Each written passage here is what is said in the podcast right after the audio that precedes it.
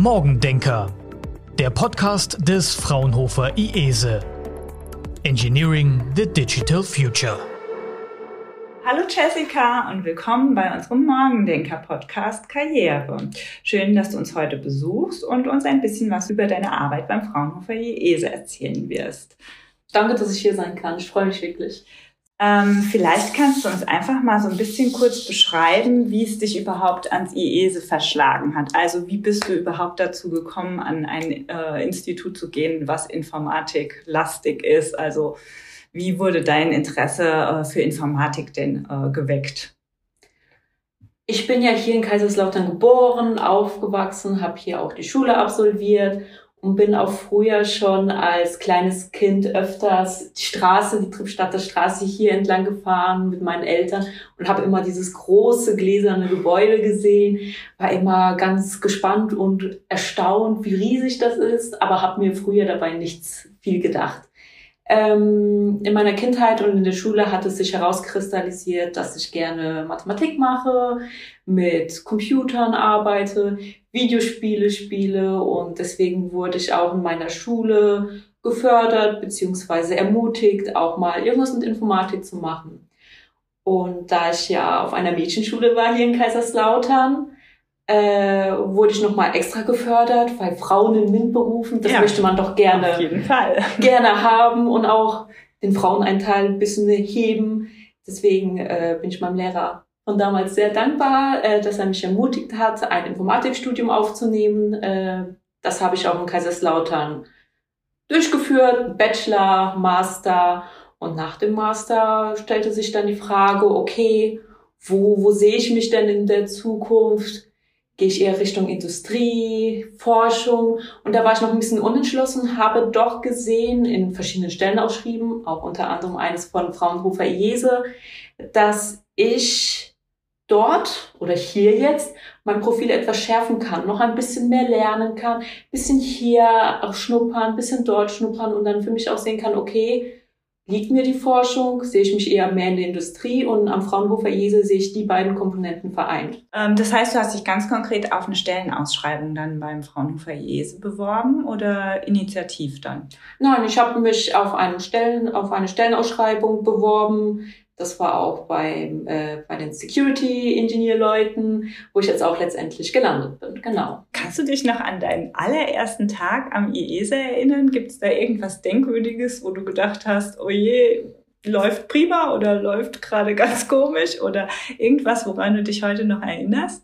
Oh, ich war sehr aufgeregt. Vor allem war das ja auch während der Corona-Zeit, Oktober 21, da war ja noch mhm, ziemlich viel los, beziehungsweise ziemlich wenig in den Gebäuden dann.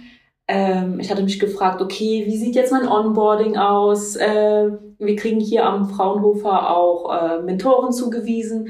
Wie mhm. ist meine Mentorin? Werde ich mich mit ihr gut verstehen? Werde ich mich mit dem Team gut verstehen? Vor allem, dass während der Corona-Zeit man nicht so den persönlichen Kontakt hat. Aber all diese Bedenken, ja, konnte ich beiseite legen, weil sobald ich ins Gebäude eingetreten bin, wurde ich freundlich begrüßt, habe meine Mentorin Arawan kennenlernen dürfen. Sie war auch total super zu mir und bis heute sind wir sehr gute Kolleginnen und arbeiten sehr gerne miteinander zusammen. Und Denkwürdiges war, wenn ich mich zurückerinnere, an die technische Einweisung für neue mhm. Mitarbeiter. Ja, dass man auch mal die neuen bisschen sich ansieht, bisschen abcheckt, okay, mhm. was macht diese Person, wo ist diese Person? Genau, das ist. Das ja. heißt, es waren dann auch mehrere Leute da, die ähm, zeitgleich mit dir dann auch angefangen Genau, hatten. und das aus den mhm. unterschiedlichsten äh, Bereichen. Äh, Bidela, Nils Brandte zum Beispiel hier auch in dem Podcast schon äh, zu Gast war oder äh, Leute, die mit ihrem dualen Studium beginnen. Mhm. Und es war sehr toll zu sehen, aus welchen verschiedenen Bereichen doch man zusammenkommt hier im Fraunhofer. Super. Okay. Ähm, sag uns gerade nochmal, ähm, wie heißt die Abteilung, in der du arbeitest? Und versuch mal in einem kurzen Satz allen da draußen zu erklären, mit was ihr euch beschäftigt, was so der Zweck und welcher Sache das, das Ganze dient, äh, was ihr in eurer Abteilung macht. Ja, sehr gerne. Also ich bin in der äh, Security Engineering Abteilung angestellt und arbeite dort unter Dennis Feeth. Und diese Abteilung ist in zwei Teams unterteilt, und zwar der äh, klassische Cybersecurity-Bereich, in dem ich nicht angestellt bin, denn ich bin in der Datensouveränität zu Hause. Äh, ganz kurz zum ersten Team. Äh, hier befassen sich meine Kollegen mit der Sicherheitsüberprüfung äh, unter 27001 für KMUs. Ah. Und sie bieten auch allgemeine IT-Sicherheitsberatungen an und auch netzwerkbasierte Schwachstellen-Scans, Penetrationstests und sie bieten auch dabei gerne Reportings an und Unterstützung für die mhm. jeweiligen Unternehmen, um diese Schwachstellen zu beheben. Mhm. Okay. Äh, ja, dabei sorgt es dann für Unternehmen, dass sie eine neutrale Bewertung ihrer IT-Sicherheit äh, bekommen. Mhm. Zusätzlich sind meine Kollegen auch seit 2002, also lange vor meiner Zeit, für ja. die IT, ja, sind ein paar Jahre her, 2002, mhm. das sind ja, über 20 Jahre. Jahre. Ja. Mhm. Auf jeden Fall sind die seit 2002 für die IT-Sicherheitsprüfung äh, beim Fraunhofer zuständig mhm. und damit Teil des Security Operations Center, dem Fraunhofer mhm. SOC. Ja, also echte Experten am Start. Ja, also es ist sehr bewundernswert, wie sie die ganzen Sachen angehen und für mich ist es ich würde nicht sagen Magie, aber es ist sehr eindrucksvoll. Also, weil ich mich, ja, tolle Überleitung, mich in der Datensouveränität zu Hause fühle und mhm. auch dort angestellt bin. Ähm, wir befassen uns vordergründig mit Menschen und Unternehmen, die ihre Souveränität ihrer Daten im digitalen Umfeld behalten mhm. möchten. Und dabei helfen wir konkret, wie der Einfluss und die Kontrolle der eigenen Daten äh, behalten werden können, wenn diese Daten digital geteilt werden oder mhm. versendet werden oder verkauft werden, weil wie behält man ja, die Kontrolle ja, drüber? Ja. Ist ja ganz Einmal schwer. rausgegeben ähm, ist im Prinzip, kann der Nächste damit machen, was er will oder eben auch nicht. Genau, was so. passiert mit deinem Foto, mhm. wenn es mal plötzlich draußen ist? Genau. Und äh, genau diese Fragen versuchen wir zu beantworten. Und dabei beschäftigen wir uns mit Themen wie zum Beispiel der Transparenz äh, der verarbeiteten Daten und eben die Selbstbestimmung der initialen Eigentümer der Daten, wie zum Beispiel meinem Urlaubsfoto. Mhm. Okay. Äh, genau, und wir versuchen diese Kontrolle auf technischem Wege durchzusetzen, zum Beispiel basierend auf Unternehmensrichtlinien, Nutzereinstellungen, die ich zum Beispiel in einem äh, Datenschutzcockpit vorher eingestellt habe oder eben äh, vorgebenden Gesetzen wie der DSGVO. Genau, und äh, wir haben auch Produkte bei uns in der Abteilung, und zwar unsere technische Lösung, äh, die da heißt My Data Control Technologies. Und zusätzlich bieten wir auch My Data Office Add-ins ein, um Informationsklassifizierung von Office-Daten im Unternehmen technisch zu unterstützen und durchzusetzen. Mhm. Genau. Und das ist meine Abteilung. Wie groß ist jetzt deine Gruppe an Kolleginnen und Kollegen? Also wie viel seid ihr da jetzt äh, im Team so ungefähr? Da müsste ich jetzt mal durchziehen, äh, zählen, aber unsere Abteilung ist nicht sonderlich groß ich würde sagen elf, zwölf, ich wüsste ja, das jetzt immerhin. An. Ja, also. Aber äh, mhm. die Kollegen, mit denen ich jetzt mhm. vertiefter arbeite in Data Usage Control, sind drei. Wir sind eine Kerngruppe aus drei Leuten und handeln in den verschiedenen Projekten. Gut. Was macht dir denn an deiner Arbeit ähm, besonders viel Spaß? Ich bin nicht gerne eingegrenzt in meinem Tun, beziehungsweise ich mag es gerne, mir neue Ideen zu überlegen, Konzepte, die plötzlich in meinem Kopf auftauchen, einfach mal raus zu posaunen und zu gucken, wie, wie die Reaktionen von meinen Kollegen sind. Ob das, ob mein, mein Gedanke eher ein Hirngespinst war oder ob das wirklich etwas ist, was mhm. wir nachgehen können. Und äh, ich habe jetzt auch schon oft gemerkt, dass ich aufgrund meiner Masterausbildung, weil ich eher aus der KI komme, mhm. dass ich doch andere äh, Ansätze habe für Lösungen, um mit den privaten Daten umzugehen. Dass dann auch schon öfters meine Kollegen gesagt haben, ja, so, so würde ein typischer KIler äh, denken oder eine Person, die mit intelligenten Systemen gearbeitet, ja, ja. Äh, gearbeitet hat. Und ich denke, diese Symbiose aus verschiedenen Herkünften der Informatik, mhm. ob das mhm. jetzt Leute sind, die schon jahrelang vertiefter in der Cybersecurity gearbeitet haben oder schon jahrelang in Data Usage Control und dann, dass plötzlich jemand von außerhalb kommt von der mhm. KI und sagt, hey, habt ihr schon daran gedacht? Finde ich wirklich spannend und das macht mir am meisten Spaß. Einfach mhm. dieses ungefilterte Ideen, Austausch und dann daraus eine handfeste Idee und ein mhm. handfestes Konzept zu entwickeln. Das heißt aber auch, äh, so wie du dich jetzt anhörst, dass das bei euch im Team auch durchaus so funktioniert, dass ihr euch da gegenseitig, also mit unterschiedlichen Perspektiven auf ein Thema auch dann äh, auf neue Ideen bringt oder wie ihr eure Arbeit auch vorantreiben könnt. Also hört sich danach an. Auf alle Fälle. Vor allem muss es ja auf persönlicher Ebene auch klappen, weil es sind doch auch sehr verschiedene Charaktere. Und äh, in unserer Konstellation passt es sehr gut, weil wir eigentlich kein Blatt vor den Mund nehmen, aber auch Sachen nicht persönlich nehmen. Mhm. Wenn es doch ein bisschen heiß her äh, geht. Wenn mhm. er sagt, nein, das ist doch Quatsch, was du gerade sagst. Nein, das ist kein Quatsch, sondern hier, hör mir nochmal genau zu, ich erkläre es dir nochmal. Ja. Ah ja, okay, ich habe es falsch verstanden, ich habe es so verstanden.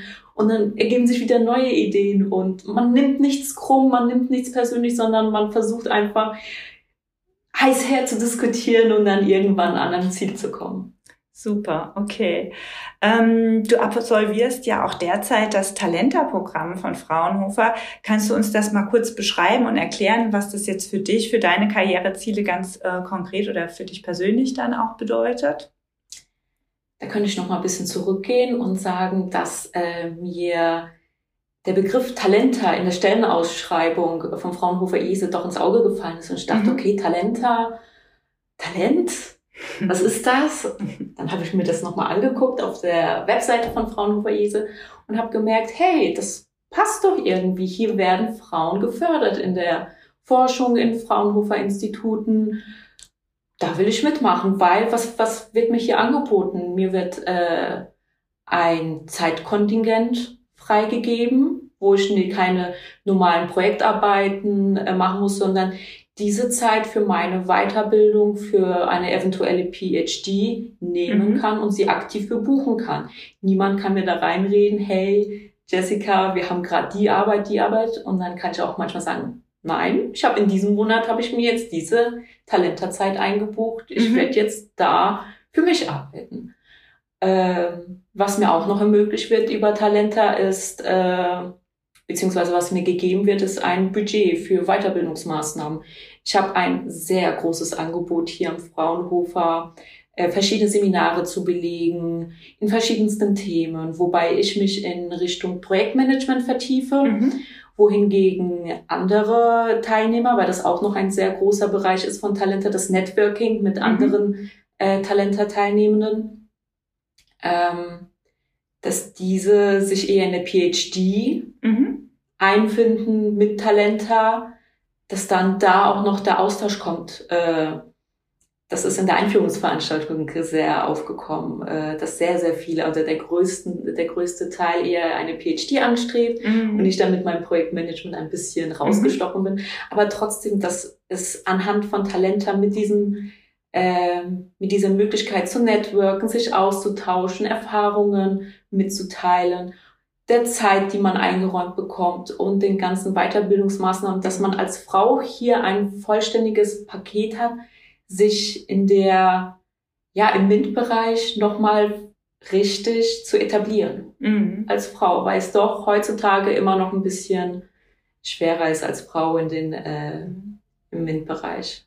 Also ganz speziell an Frauen adressiert, junge genau. Wissenschaftlerinnen, die das nutzen äh, können, beziehungsweise ich glaube, das Weiterbildungsangebot ähm, bei Fraunhofer ist generell sehr groß ja, Fall. ganz toll, was man alles machen kann. Aber ihr habt halt zusätzlich in dieser ähm, Talenta ähm, Runde noch die Möglichkeit oder tatsächlich die, die Freiräume, die freie Zeit, die ihr ähm, genau. dann auch für Talenter dann auch bebuchen könnt. Und die ist Gold ja. wert. Also ich habe jetzt von vielen Talenter-Teilnehmenden äh, erfahren, dass sie so große Schritte in ihrer PhD machen konnten mhm. aufgrund der Talenterzeit und ich von männlichen Kollegen, die auch eine PhD anstreben, doch gemerkt habe, dass sehr viel auch in die Freizeit mit eingeht, was natürlich ja. in der PhD äh, gegeben ist, aber dass man doch einen kleinen Puffer für sich hat mit mhm. der Talenterzeit mhm. und das, das natürlich super ist. Äh, selbstverständlich äh, bin ich jetzt kinderlos, aber es gibt ja auch Talente-Teilnehmende, die Mütter sind und auch da ein bisschen Freiraum haben, mit mhm. ihrer Zeit zu äh, mit ihrer Zeit hauszuhalten und diese Talenterzeit auch explizit dann für eine PhD, mhm. um dann weiterzukommen. Nicht noch on top und extra zur genau. normalen Arbeitszeit, sondern dass das halt wirklich so die, die eigenen Zeiten sind. Genau, der Tag hat leider nur 24 Stunden. Genau, wir würden ja was dran ändern, wenn es ging, aber so ist es nun mal. Okay, prima. Ähm, und das ist dann bei dir auch im Team so völlig in Ordnung. Die wissen dann Bescheid, Jessica nimmt sich jetzt da ihre Auszeiten und wird dann auch, und du wirst dann auch in den Projekten entsprechend so berücksichtigt, dass du sagst, okay, ähm, das muss noch drin sein, dass ich jetzt im Monat meine Fortbildung mache und äh, auf alle Fälle, wir haben ja ein Zeiterfassungssystem hier am Fraunhofer äh, Jese. Das setze ich da ein. Das sieht auch jeder, der natürlich mhm. die entsprechenden Freigaben hat. Aber das wird auch in meiner Abteilung so durchgesetzt und es wird auch von jedem akzeptiert. Klar, wenn es manchmal auch äh, hoch hergeht in gewissen mhm. Projekten, äh, wird dann auch gesagt, ja, Jessica, äh, hast du vielleicht noch ein bisschen Zeit? Und dann ist mir natürlich ja. auch der Freiraum gegeben, die Zeiten ein bisschen umherzuschiften. Aber äh, wenn ich mir die Zeit auch wirklich nehmen will, dann fordere ich sie mir auch wirklich ein. Das mhm. ist jetzt meine Talentezeit, das ist jetzt Zeit für mich. Die anderen Sachen kriegen wir auch untergebracht, aber im Moment ja. bin ich wichtig. Ja, super. Das also genauso soll es ja dann auch sein. Was gefällt dir denn an der Arbeitswelt von Fraunhofer besonders gut? Also wenn wir jetzt schon in den Fraunhofer-Sphären unterwegs sind.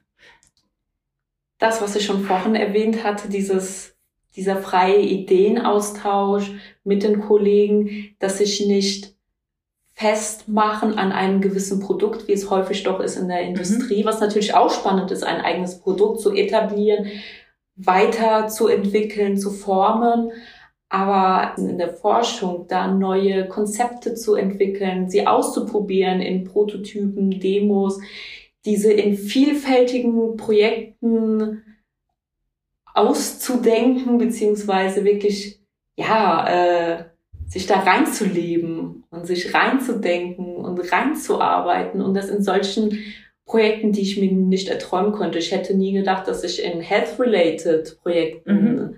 äh, mich plötzlich wiederfinde und dort sehe, hey, das liegt mir ja wirklich. Mhm. Oder auch in äh, größeren Projekten mit so vielen anderen Partnern aus der Industrie, mit anderen Universitäten, mit anderen Instituten.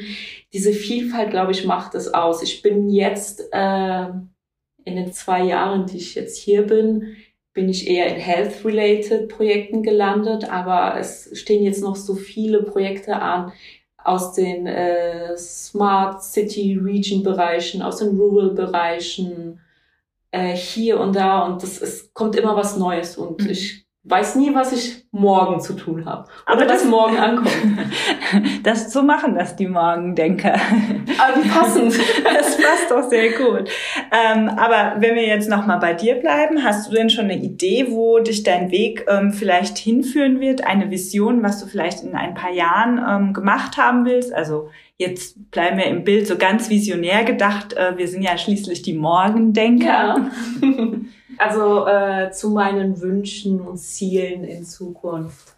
Äh, du siehst mich ja jetzt, wie ich mit dir rede, dass ich etwas quirliger unterwegs bin, äh, sehr expressiv bin, äh, sehr Gesten habe. Da bin ich auch gut eingesetzt mit meinen Stärken, wenn ich mit Kunden vermehrt im Austausch bin, da meine Expertise walten und schalten lassen kann und da als Schnittstelle zwischen meinem technischen Team, meinen Kollegen und eben den Kunden fungieren kann. Da sehe ich meine Stärken. Und das finde ich auch so spannend, weil das ist ja auch irgendwie so ein bisschen das Bild vom Informatiker, der irgendwie immer nur still und leise für sich selbst was macht.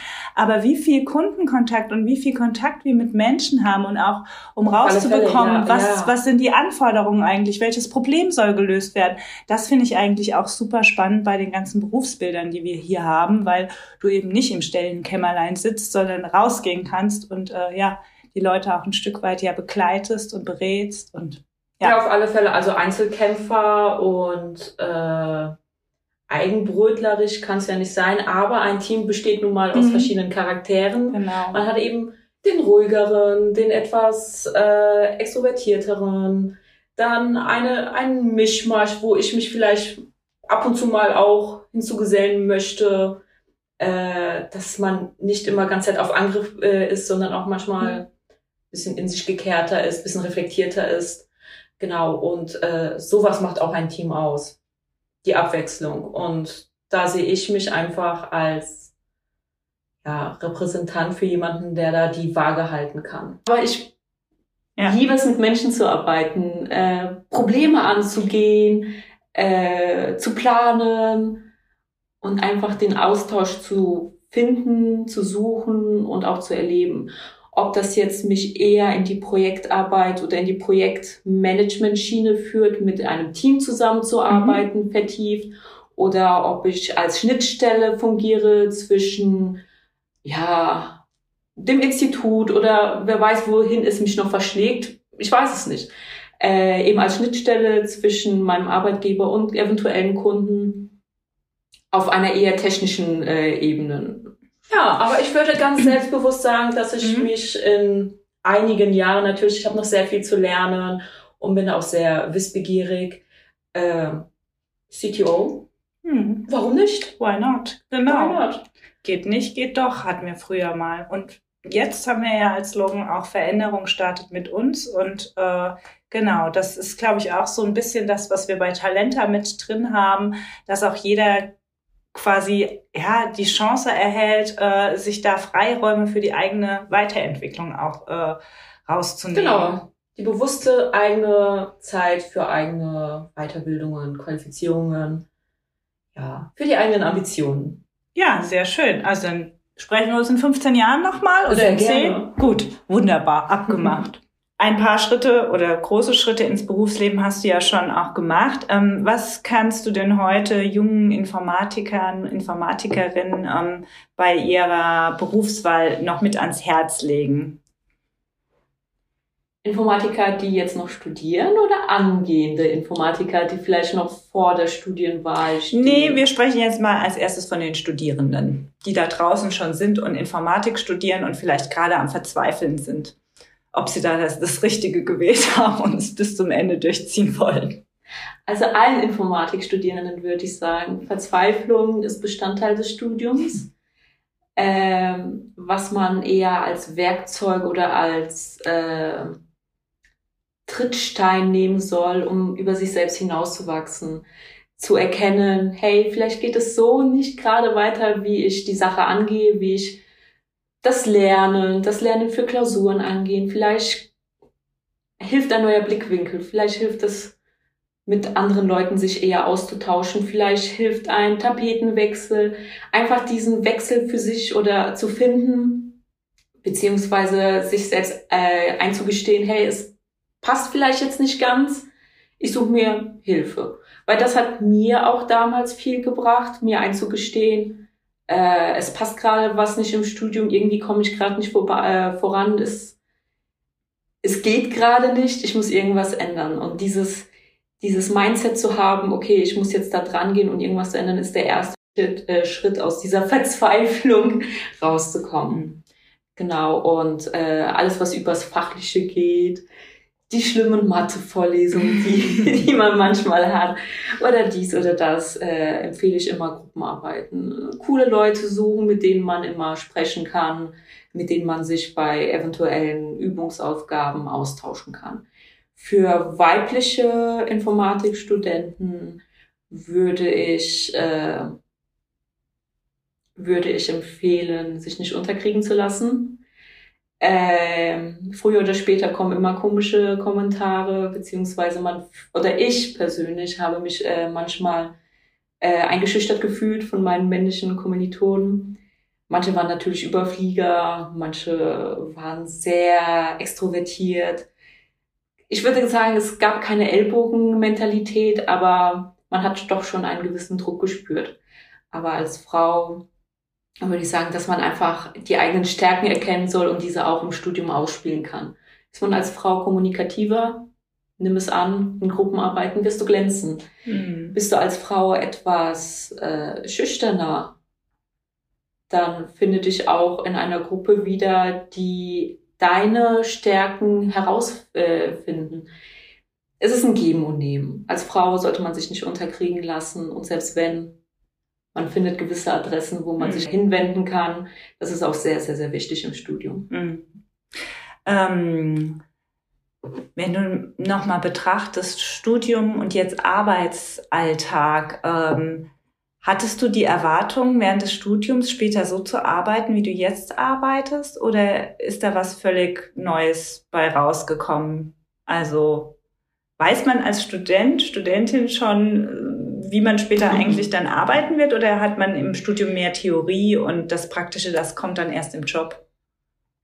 Äh, auf alle Fälle. Also an der Uni, der Theorieanteil ist sehr hoch. Man versucht beziehungsweise ich habe es jetzt im Arbeitsleben versucht, Theorien, Modelle, die ich an der Uni mitbekommen habe, gelernt habe, eins zu eins zu übersetzen, aber das geht ja natürlich nicht. Mhm. Äh, man hat gewisse äh, Muster, die man gelernt hat, die man ins Praktische übernehmen möchte, aber dann aufgrund der Situation, die sich natürlich in der Praxis ergeben, dass man diese Modelle dann entsprechend verändern muss, anpassen muss und dass eine eins zu eins hm. Übergang nicht funktioniert. Das ist äh, etwas, was ich nicht schmerzvoll habe lernen müssen, aber es war ein, wie wird man auf neue Englisch sagen oder Denglisch, äh, ein Reality-Check. Dass denn die Realität doch nicht so ist wie das, was man an der Uni gelernt hat. Ja. Und was mir abgesehen von den fachlichen Arbeiten doch aufgefallen ist, ist äh, die zeitliche Planung. Mhm. An der Universität hat die Uni nicht mit den Vorlesungen aufgehört, mhm. sondern erst angefangen zu Hause mit dem Vorbereiten von äh, Vorlesungen, mit dem Nachbereiten, mit dem Lernen. Äh, Seminare, Seminararbeiten müssen geschrieben werden. Äh, die Bachelor- oder Masterarbeit ist ja nochmal ein ganz anderer Schnack. Äh, man opfert da doch mehr von der Freizeit. Hier, wenn man arbeitet, hat man ja äh, geregelte Zeiten. Mhm. Beziehungsweise hier am Fraunhofer Jese haben wir diese Kernarbeitszeit.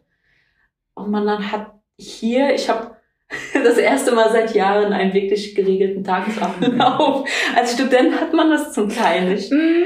Und da wieder sich einzufinden, äh, hat doch einige Zeit bedarf. Aber es ist wieder eine willkommene Abwechslung nach dem Studium. Okay.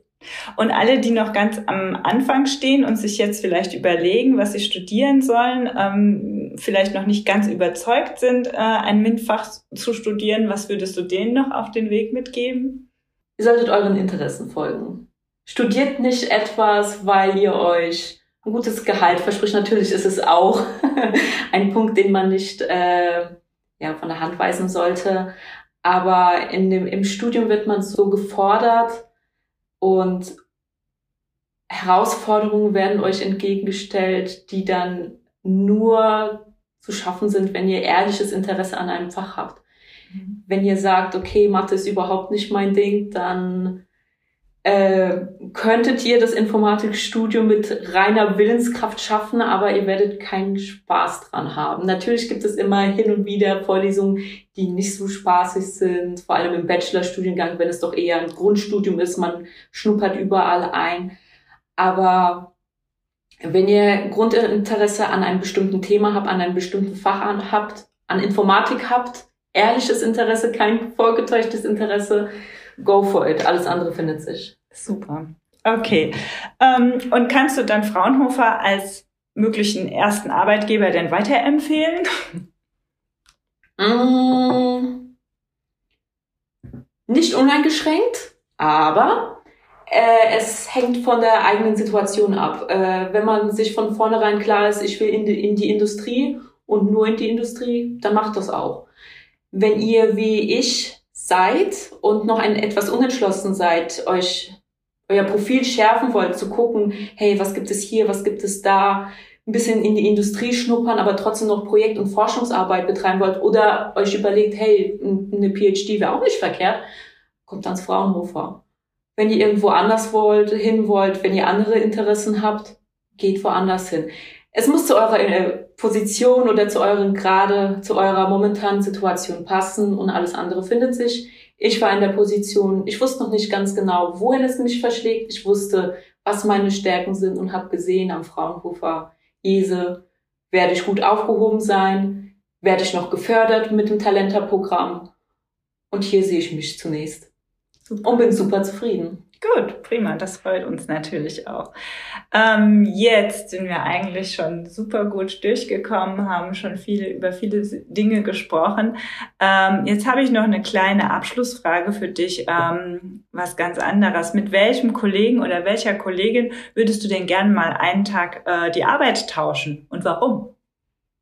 Oh, da muss ich mal nachdenken. Mit wem würde ich, also ich muss sagen, ich habe noch nicht sehr viele andere Kollegen aus anderen Abteilungen kennengelernt. Das sich manchmal von den Projektarbeiten, in denen man drin ist, ist man mit den Leuten zusammen und da auch eher konzentriert, fokussiert.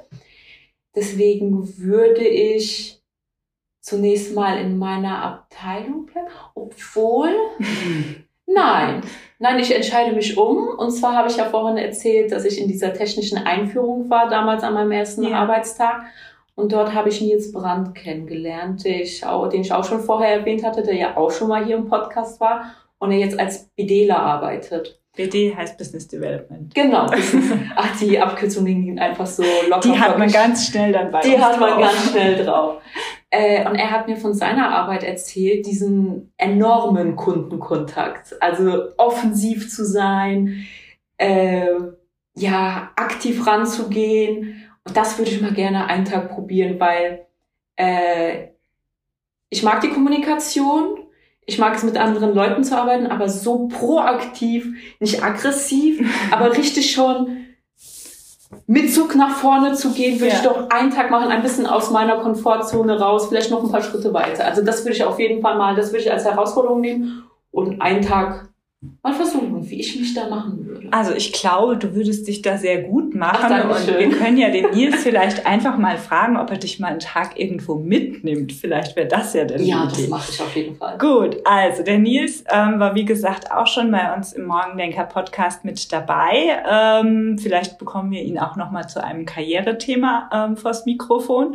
Aber auf jeden Fall sage ich an der Stelle ganz herzliches Dankeschön. Es war total schön, äh, sich mit dir zu unterhalten unterhalten und ja, dass du uns diese Einblicke in deine Arbeitswelt gegeben hast. Und ja, vielen lieben Dank, liebe Jessica. Vielen Dank, dass ich hier sein konnte, Lina. Morgendenker. Engineering the Digital Future.